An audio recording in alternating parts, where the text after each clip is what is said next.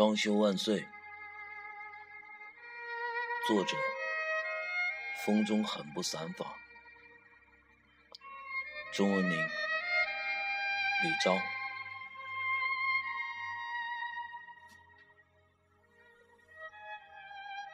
当那间横越人生财务计划的公寓式房间，带着一系列的遗憾和未知的各种相互纠结不清的风险被决定的时候，装修就随之而来。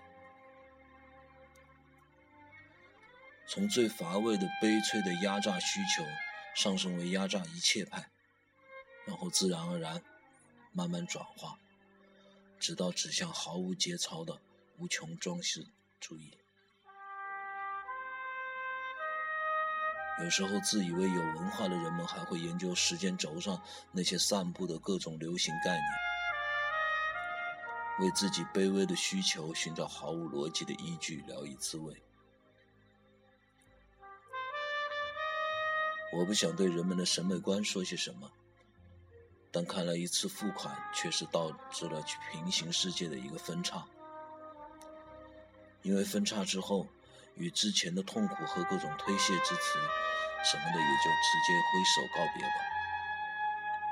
现在你已经跳进了装修的深邃海洋，祝你在海底生活愉快。这个比喻也是告诉你，你的大脑带你进入了这个世界，可你的屁股却没法带你干相反的事儿。简而言之，一旦你开始装修，就意味着一切已定。你就已经进入了一个时空之门，并且再也没有回来。装修就是这么强大的东西，它掩盖一切。你当初做出的这个可笑决定的任何借口，你是多么悲壮，你有一万个理由该这么做，还有你增加了多少欠款，等等这些。忘了他们吧，朋友。装修从四面八方赶来，好像海底嗅到尸体味道的派大星们，或者高空中盘旋的巨鸠。他们涌来，就像诗歌中写的那样。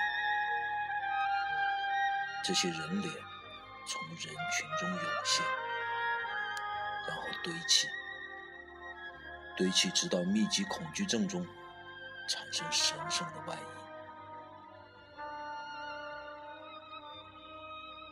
这就是装修的规则，而且你必须这么做，这样你才能建立起这个欠款之家的幸福生活下去的信心，你才会在茫然的几十年后想到这就是我的生活。在特定的时空中，因为那次看见某个粗糙的图形而感动的热泪盈眶、心荡神怡，或者。在潮汛升起，看见另一张时空之门打开的时候，不至于那么惊讶。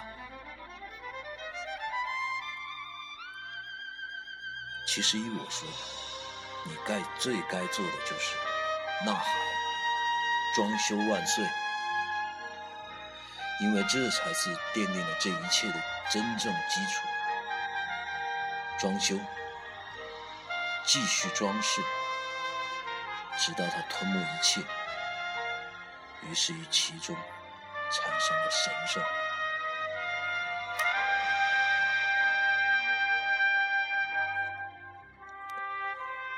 儒家就是这么干的。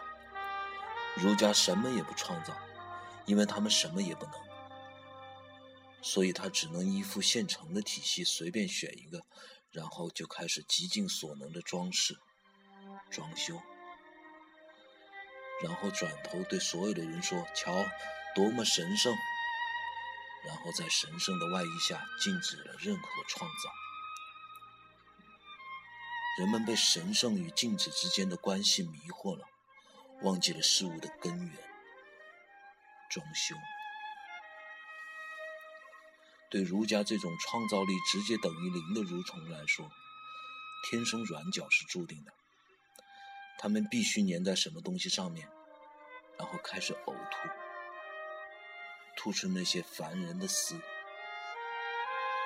他们的关键在于找个主子，然后便长舒一口气，开始他们辛勤的劳动。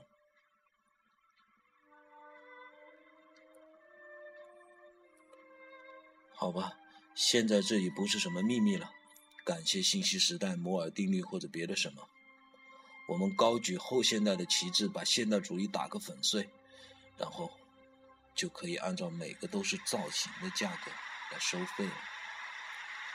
在我们不断神圣的过程中，这可是个难得的好消息，因为对于新的主子来说，这是一个不那么好拒绝的收费提议。